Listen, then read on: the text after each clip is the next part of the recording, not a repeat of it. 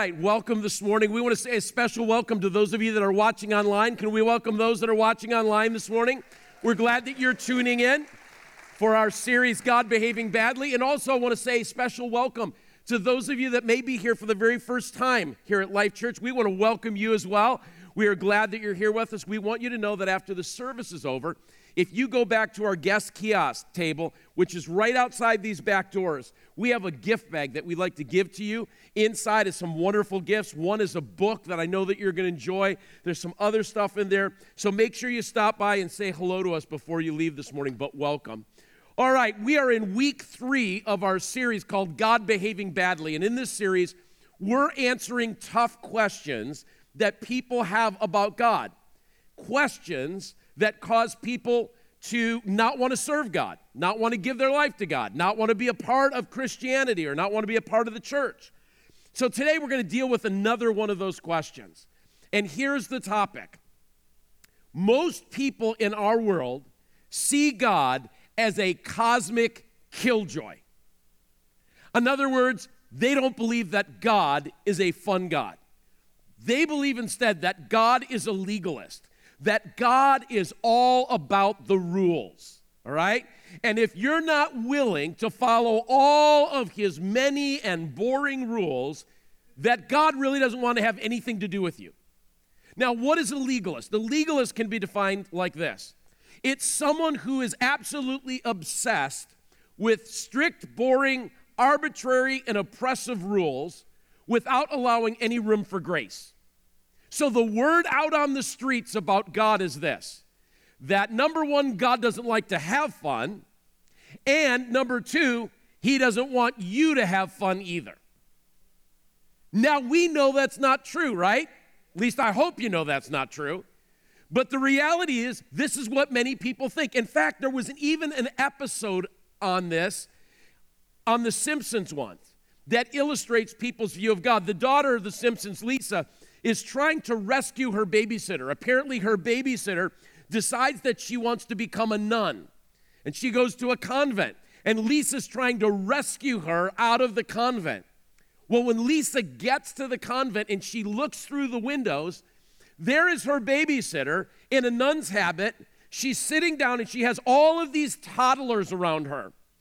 And Lisa is horrified as she listens to her sing if you're happy and you know it, it's a sin. Right? And that's what people think about God. If you're happy, it must be a sin.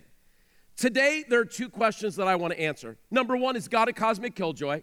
And secondly, what in the world is up with all the rules? So, to find the answers to those questions, we're going to start at the very beginning. So, turn to your Bible to Genesis chapter 1. And what I want to do is, I want to look at the first two commands that God gives to human beings. The first two commands. And we're going to find them in Genesis chapter 1 and then we're going to flip over to Genesis chapter 2. Genesis 1:27. So God created human beings in his own image. In the image of God he created them. Male and female he created them. Then notice verse 28. Then God blessed them. Here's the first command, be fruitful and multiply.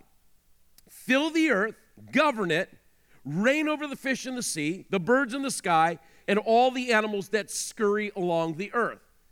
Now, go one chapter forward to chapter 2, verse 16.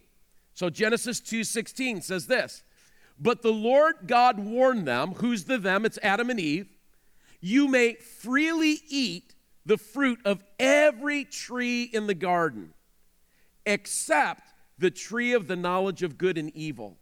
For if you eat its fruit, you are sure to die.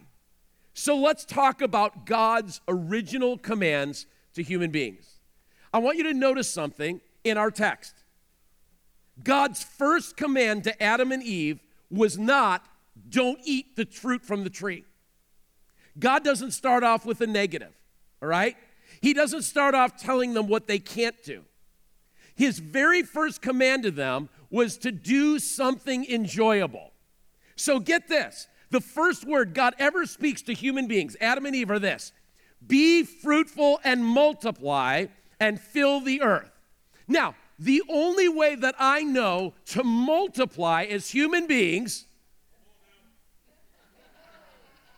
is to do what? You can say it. I know it's church, but you can say it. Is to have what?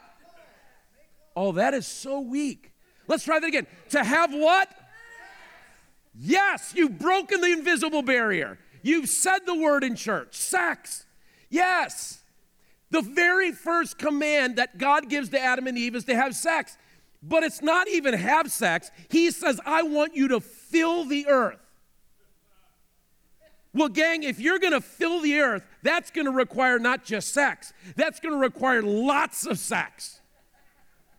So, therefore, get this God's first command to Adam and Eve is this Adam and Eve have lots and lots of sex. Now, does that sound like something a cosmic killjoy would say? A God that doesn't want to have fun? I don't think so. I think that's awesome that the first words out of God's mouth are have lots and lots of sex. Now, you just got your money's worth today. So if you get up and leave now, you've got some great theology. In fact, why don't you just turn to your mate? If you have a mate here, turn to your mate and say, God says we need to have lots and lots of sex. Right? Now, if you don't have someone here and you're not married, don't be doing that. All right? So that was the first command.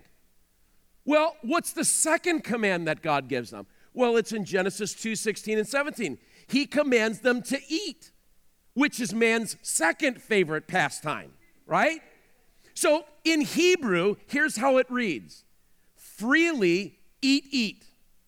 Now, my best friend growing up was Italian.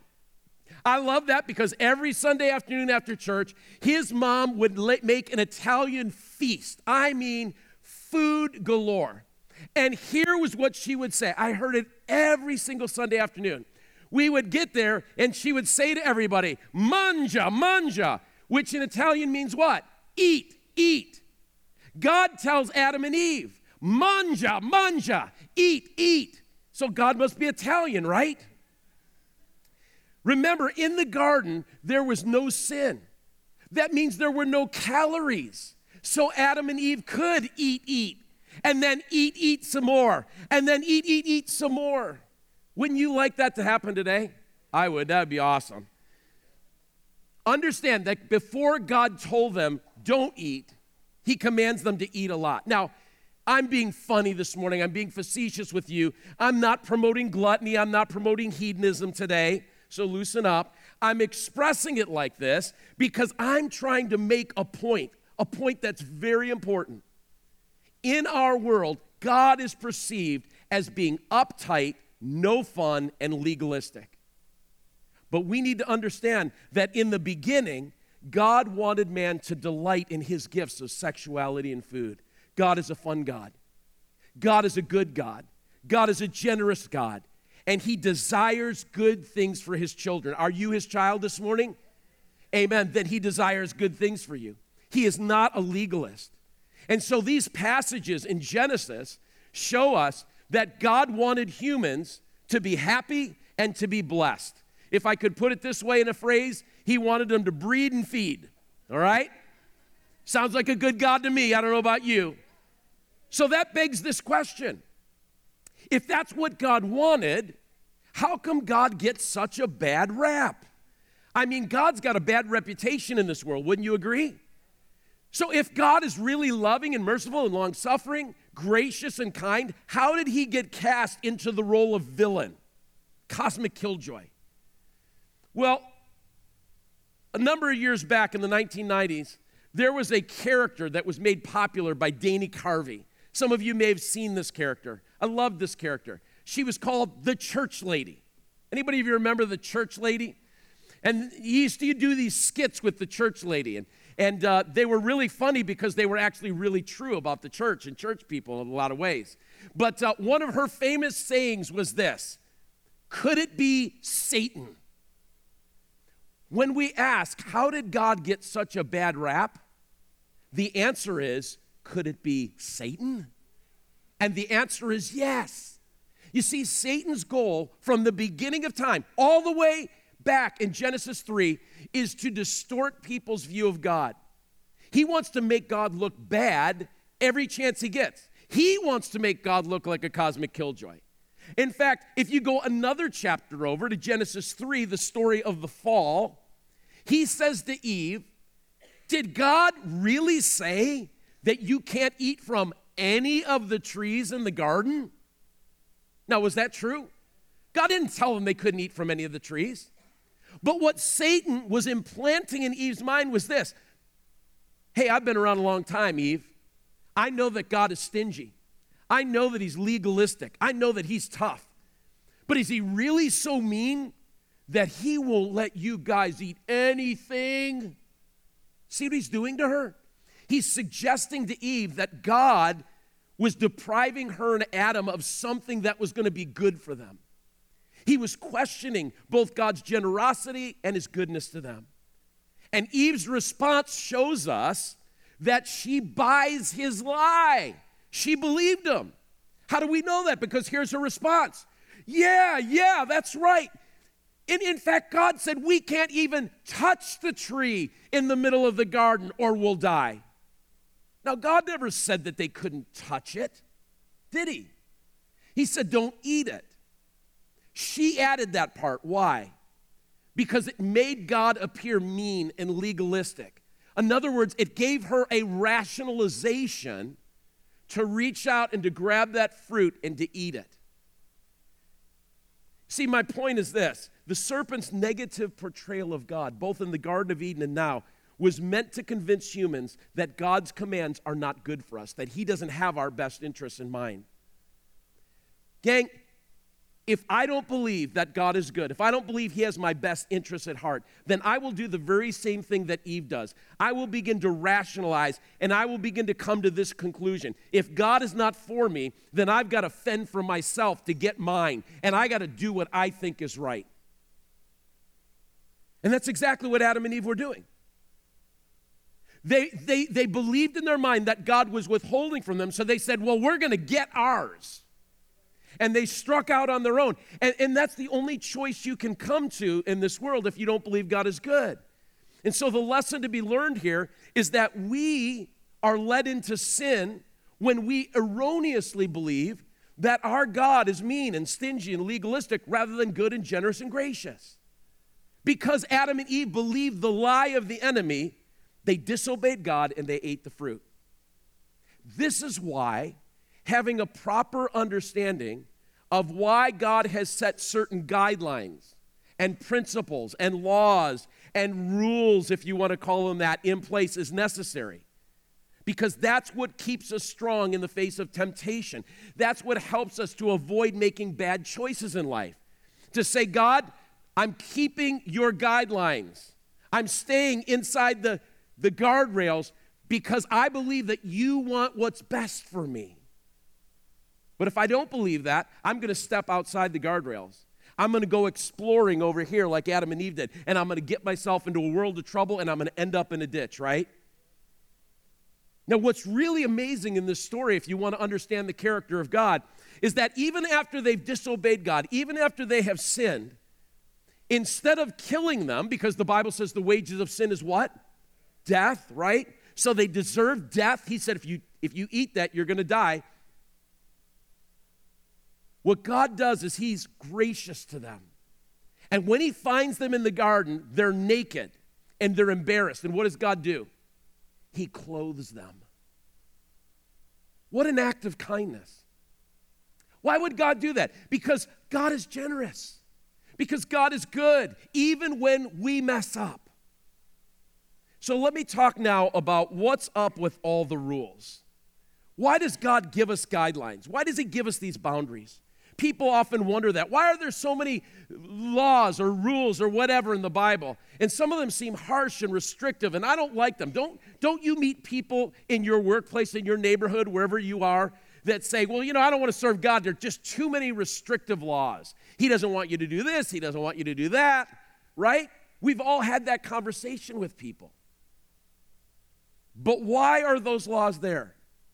How many of you are glad that in America, before you can get your driver's license, you have to read through and you have to know and be tested on that little book called The Rules of the Road. Are you glad for that? Aren't you glad that people have to learn the rules of the road before they get their license? Because what would happen if there were no rules of the road? It would be chaos out there.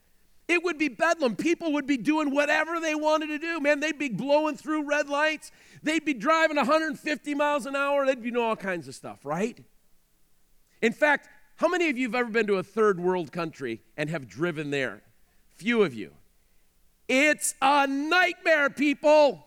It is crazy because they have no rules, many of those countries. And so people are going through intersections willy nilly, doing whatever they want. They're not stopping, they're not paying attention. They're driving on whatever side of the road they feel like driving on that day. It is the craziest thing. And it's chaotic because without rules, what do we have? Chaos. And as human beings, it's interesting. We don't want to be restricted by rules, but we're glad that everybody else has rules. Because everybody else needs rules, not me, but you all need rules, right? The bottom line is this in our lives, in our world, everything revolves around rules because rules are a good thing, guidelines are a good thing. They exist to what? Protect us. So think about this. Before the fall on Adam and Eve, we didn't need any rules. We didn't need any guidelines, right? They had one guideline, one rule, that was it. Don't eat that fruit.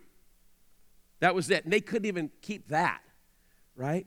But when sin entered the picture, and as sin began to turn our world into chaos, we needed some guidelines. And so the development of legal codes in our world was needed.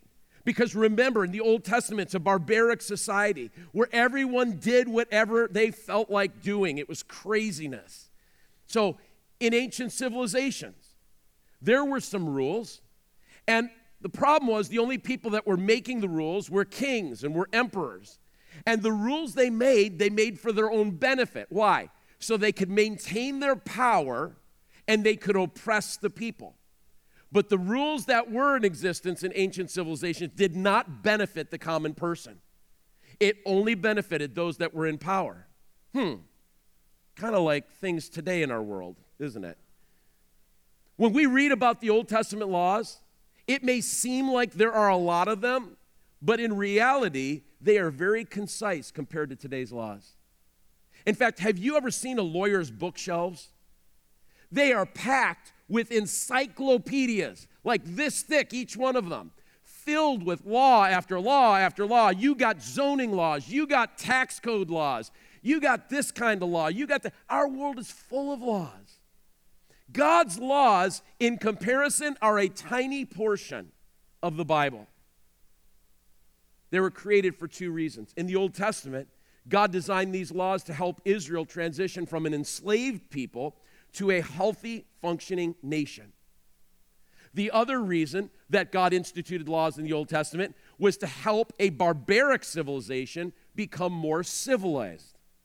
So, according to historian Joshua Berman, he writes for the National Geographic. He's not a believer, but here's what he wrote I quote God's laws were revolutionary. They established a society where all people were considered equal and were given equal rights. These laws reduced violence, corruption, and even the spread of disease. Wow. Now, most of us understand what I've just talked about. We get the fact that laws were instituted to help maintain order, that laws are for our protection, for our well being, to keep peace in a society. We get that. What we don't get is many of us have read through our Bibles, especially the Old Testament, and we've come along, uh, we've seen laws that when we come along or, or, or read them, they don't make sense at all. Okay? For example, a law like Deuteronomy chapter 22, verses 9 through 11, which says this You shall not wear any clothes that are made of wool and linen that have been woven together. Now, we come across that and we go, what's up with that? Like, why did God care what the Israelites wore? Isn't that a little bit controlling? That now God's going to tell me every morning what I can and cannot wear, right? That's a law that to us today doesn't make any sense. It seems bizarre. But here's the deal when you're reading the Bible, when you come across something like that that you don't understand, that seems strange, then you need to ask the why question and you need to start doing some digging. And usually, the digging that you need to do is cultural in nature. In other words, good Bible interpretation does this it says, What does this verse mean, or what did it mean, to the people that it was written to in their day? And once you discover what it meant to them in their day, then you can make application forward to our day. So we would do that with this text. We would say, What's going on here? What specific cultural problem or issue is taking place here? And scholars have discovered this that the wearing of wool and linen mixed clothing was something that prostitutes did. Oh, now you're getting it. So God says, don't wear clothing that is wool and linen mixed. Why is he saying that? Because he want, doesn't want his people to be associated with prostitutes, because that's what they specifically wore. Now, that law for us today doesn't make any sense because that's not what prostitutes are wearing today, right? Doesn't make a lick of sense to us. We don't need to, you know, follow that because it doesn't apply to us. But it's important for us to understand because it did have meaning in their day. Think about the advice we give each other today. I wonder if some of the things that we say to each other today, if they'll be understood 500 years from now. For example, if I were giving a friend that was coming into town instructions about where they might go and what they might see in Chicago, I might tell them to visit various places and say, This is a great restaurant. Oh, you got to eat there and you got to go and see this and you got to go and see that. But along with those positive things, I might say, You want to stay out of the red light district. And here's where the red light district is. And I would give them the boundaries. You might give them the streets, right? Would that be good information for them to know? Yeah, you don't want your friends inadvertently landing in the red light district. Now, all of us understand what that phrase means. But 500 years from now, when someone is seeing a text that we've written or something, and they're saying, red light district, what does that mean? Right? That makes no sense at all to tell people not go to, you know, you get the point? Because culture changes, society changes, verbiage changes. In the Old Testament, there are laws that seem very odd to us. They seem bizarre, they seem like they don't make sense. But realize in that day they were given for good reason. You just have to understand the culture to know the reason. Let me give you another example. Numbers chapter 15, verse 32, is a story about a man who is stoned to death simply for gathering sticks on the Sabbath day. Yeah, I don't know if you've read that story or not. So, when you read that story, the first inclination is to go, What kind of God, all right, would have someone killed, stoned, for simply collecting firewood? This doesn't make sense. So, if you start doing some digging, you have to understand why the Sabbath was originally instituted. So, the Sabbath was designed to promote justice to limit oppression. The Sabbath was designed so that people would not be forced to work 24 7, 365, and they would actually have a day off to rest and to be with their family and to recreate. Because back then, in that civilization, there was no such thing as a weekend, there was no such thing as a day off. You would have been slaves. You would have worked 24 7, 365 until you died right? There was no rest, there's no recreation. So when God steps into that civilization and he establishes the Sabbath, again, it's revolutionary.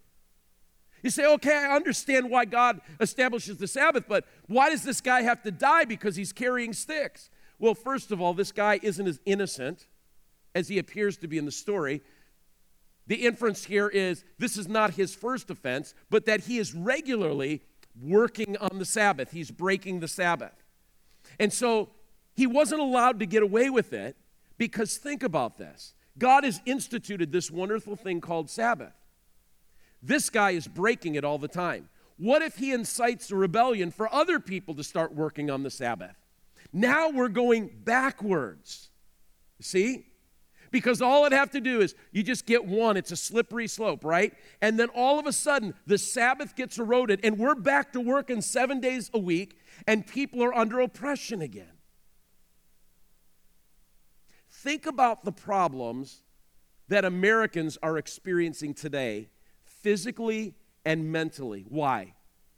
Because we work all the time and we don't take a Sabbath we are literally working ourselves to death. God doesn't want that. Why? Because He's good, because He's gracious. He gives His laws for our benefit. God's goodness, God's generosity, God's love are the foundation for everything He does and every command that He gives to us. So when you read the Old Testament, God commands us to do this have sex, eat, and rest. You can't beat that, right? But what you need to know is the ancient gods that people worshiped of that day didn't give a lick about human beings. In fact, in the Babylonian creation story called the Enuma Elish, we are told that their supreme god, Marduk, created human beings for this reason solely for the purpose of making human beings slaves to the gods because the gods were tired and they needed a rest. Babylonian creation account. Why were human beings created? Because the gods were tired, they needed a rest, so they created this race called human beings and they became their slaves. That's messed up, right? Do you see how different our God is? Our God says this I'm going to create man, I'm going to bless man, I'm going to give man rest because he cares about us. I'm going to take care of mankind. So God gives us boundaries for what reason? To keep us from messing up our lives. Because He wants you to have a great life. He wants your life to be free of unnecessary pain and suffering. So, our world looks at the Bible, and in various places in the Bible, it says to abstain from sex outside of marriage, right? It's to, to live a pure and a holy life. Mar- sex is for inside the boundaries of marriage. And our world looks like that and says, that's so prudish. That's so yesterday. I should be able to have sex with whoever I want. I should be able to do whatever I want, right? God is such a cosmic killjoy. He doesn't want me to have any fun at all. Uh uh-uh. uh God gives us those guidelines because He realizes how powerful sexual relationship is inside the boundaries of marriage, it's wonderful. Outside the boundaries of marriage, it can destroy people's lives. Amen? It destroys marriages, it destroys individuals, it hurts people. And God doesn't want people to be hurt. So He says, I've got this wonderful thing for you. But here are the guard the guardrails. Here are the boundaries. If you step outside of these boundaries, people are going to get hurt. You're going to get hurt you're going to hurt other people, and I don't want that. Now, is that a God that's a cosmic killjoy, or is that a God who is loving and wants the best for us? You see, He wants me to get the most out of my life without hurting myself or other people. So in Psalm 119, the psalmist says something that's very interesting. He says these words I delight in God's laws. How many of you woke up this morning and the first thing in your head was this God, I delight in your laws. I love the boundaries that you've given me. Probably none of you. Because as human beings, we don't tend to think that way. That causes me to ask a question why would the psalmist say that? I believe it's for this reason because he had a revelation. He began to understand that God wasn't giving him boundaries to place a burden on him, but God wanted his life to be more enjoyable. And when the psalmist recognized that, it became easy to follow God's guidelines. And he says, God, I delight in your laws because they bring me blessing, because they cause my life to go well. I understand that you've given me those laws because you're for me, not against me. You want to protect me, you want to bless me. They're born out of your heart of love and grace. It's not because you're mean, It's not because you don't want to have fun and you don't want me to have fun. It's because you don't want me to get hurt. You want my life to go well. Now, isn't that awesome today to understand that? God, I delight in your law. And finally, how do you avoid legalism? Here's the problem we've already established that God is not a legalist, He is not a cosmic killjoy. But the problem is, many of God's children are cosmic killjoys, they're legalists. And many denominations are legalists. So, what happens is when people look at those Christians and those denominations, what do they assume about God?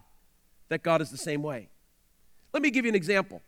In the 1950s, 60s, 70s, and by the way, it's still happening today, there was this big thing going around the church in the holiness movement. How many women here are wearing makeup today? Go ahead, ladies, raise your hand. Some of you have that natural beauty, but it looks like almost every hand is raised, right? Take that makeup off right now because you're going to hell for wearing makeup.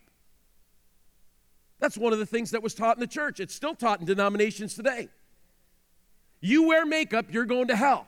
Now, what is that? That's legalism, right? Does it say that anywhere in here? No, the problem with the church is we start making up our own rules, right? And so we give God a black eye. I love what C.M. Ward, the famous preacher from the Revival Time radio program, said. He was up there in age and uh, all of this swirl was going on. And even in the assemblies of God, there was some that saying, Yeah, I don't think, you know, women, maybe they shouldn't wear makeup and all this. And it was a big theological thing. And so he's on a radio show one day.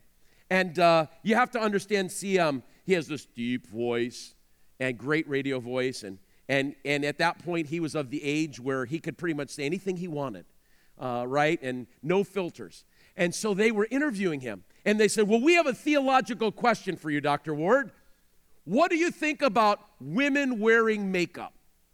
And his response was a classic. Here's what he said across the airwaves of America Hmm, bless God. Here's my thoughts. If the barn needs painting, then paint it. Shot out through the United States of America. C.M. Ward's theology on women wearing makeup and it's wonderful, right? My point is this legalism in the church has led people in the world to think God is legalistic. So there are three forms of legalism you need to avoid very quickly. First, it's legalism when we view God's laws as a way to appease God and earn salvation. In other words, some people believe that in order to get to heaven, you have to keep the rules, right? But Genesis 15, 6 and Galatians 3, 6 state that you can keep the rules all you want. Strict obedience to the law cannot and will never make us what? Righteous before God.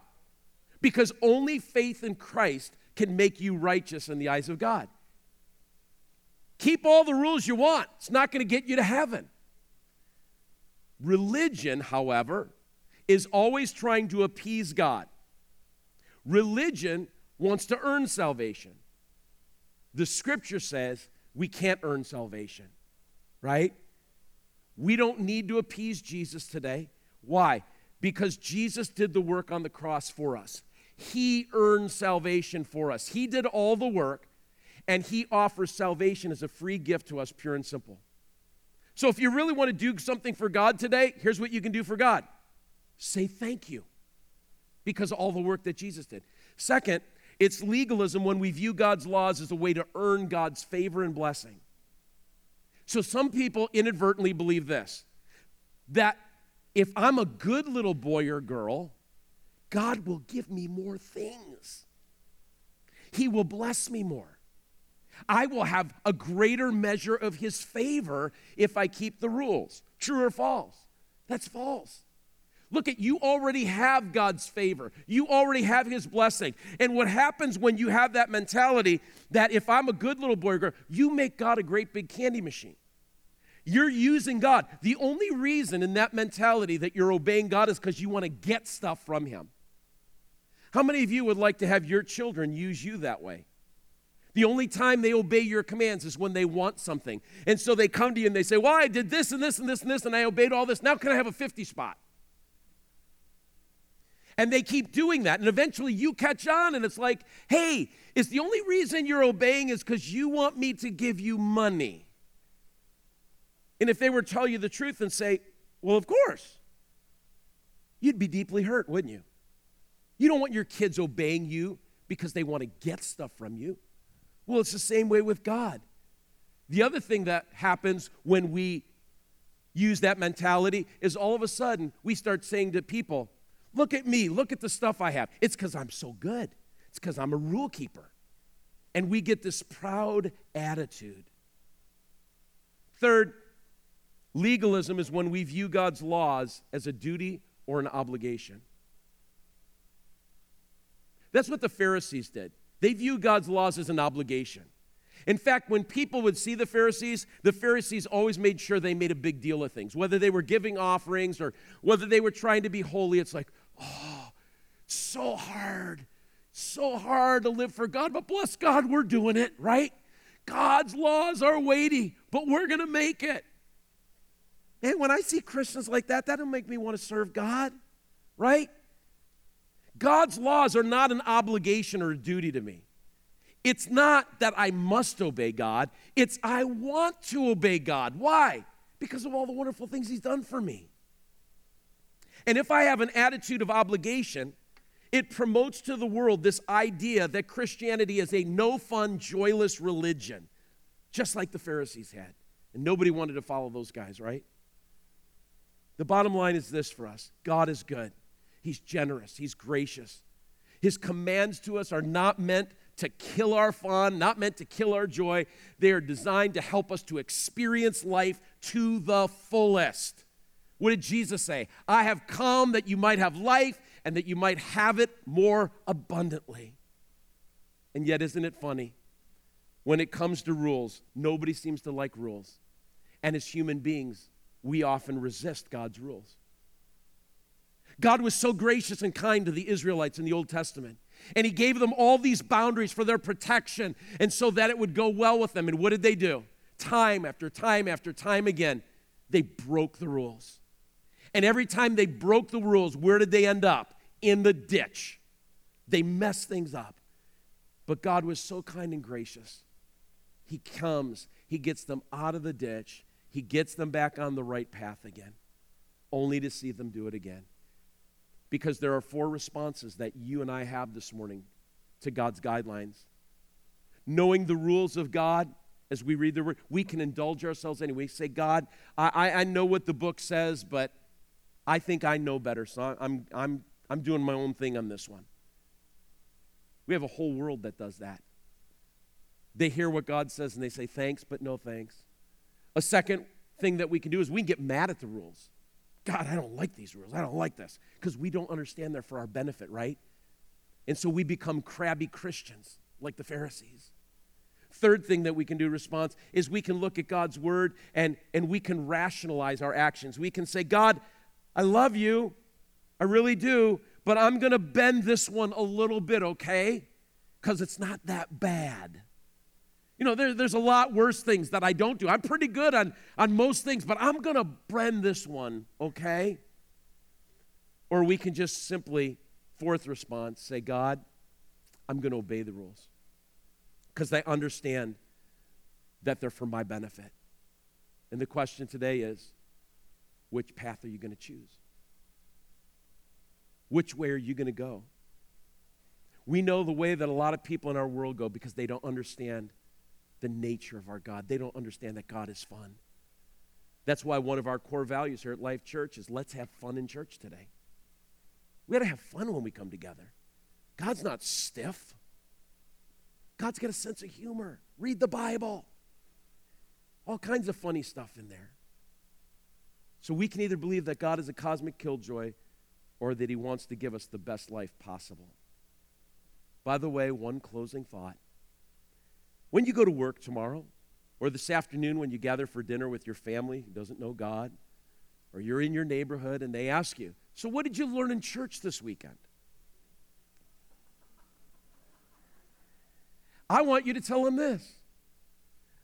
I learned that God commands us to have sex, eat, and rest. And you know what? Maybe they'll want to come to church with you next Sunday. They'll be asking for the address. Let's pray. So, Lord, it's so good to just laugh. It's good to know that you're not a cosmic killjoy. It's good to know that you're always looking out for our best interests, that you love us so much, you're gracious, that, Lord, even when we break your laws, and we even do it knowingly sometimes, like the Israelites, and we mess things up and we get in a ditch, that you're right there to lift us out of the ditch and put our feet back on a solid path. Because you care about us, because you want us to succeed. You wanted Adam and Eve to succeed. That's why you didn't destroy them in the garden. Instead, you clothed them and you helped them. Lord, that's what you want to do for every one of us today. With your heads bowed and your eyes closed, I want you to just think about this. Ask yourself is there any place in my life where legalism has crept in? Do I have a prideful attitude because I keep the rules? Is there any place where you've been trying to earn God's favor or His blessing? You think that by keeping the rules, He'll love you more. Beloved, He'll never more love you any more or any less, no matter what you do. Let me ask you this what is your life telling other people about God? That He's a cosmic killjoy or that He's amazing? Have you bought the lie that God is withholding from you somehow?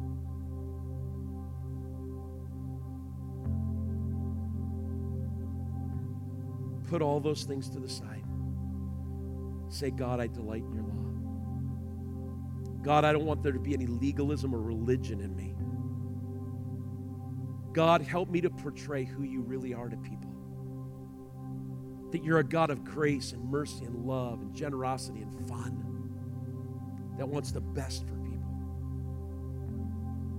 And then you may be here this morning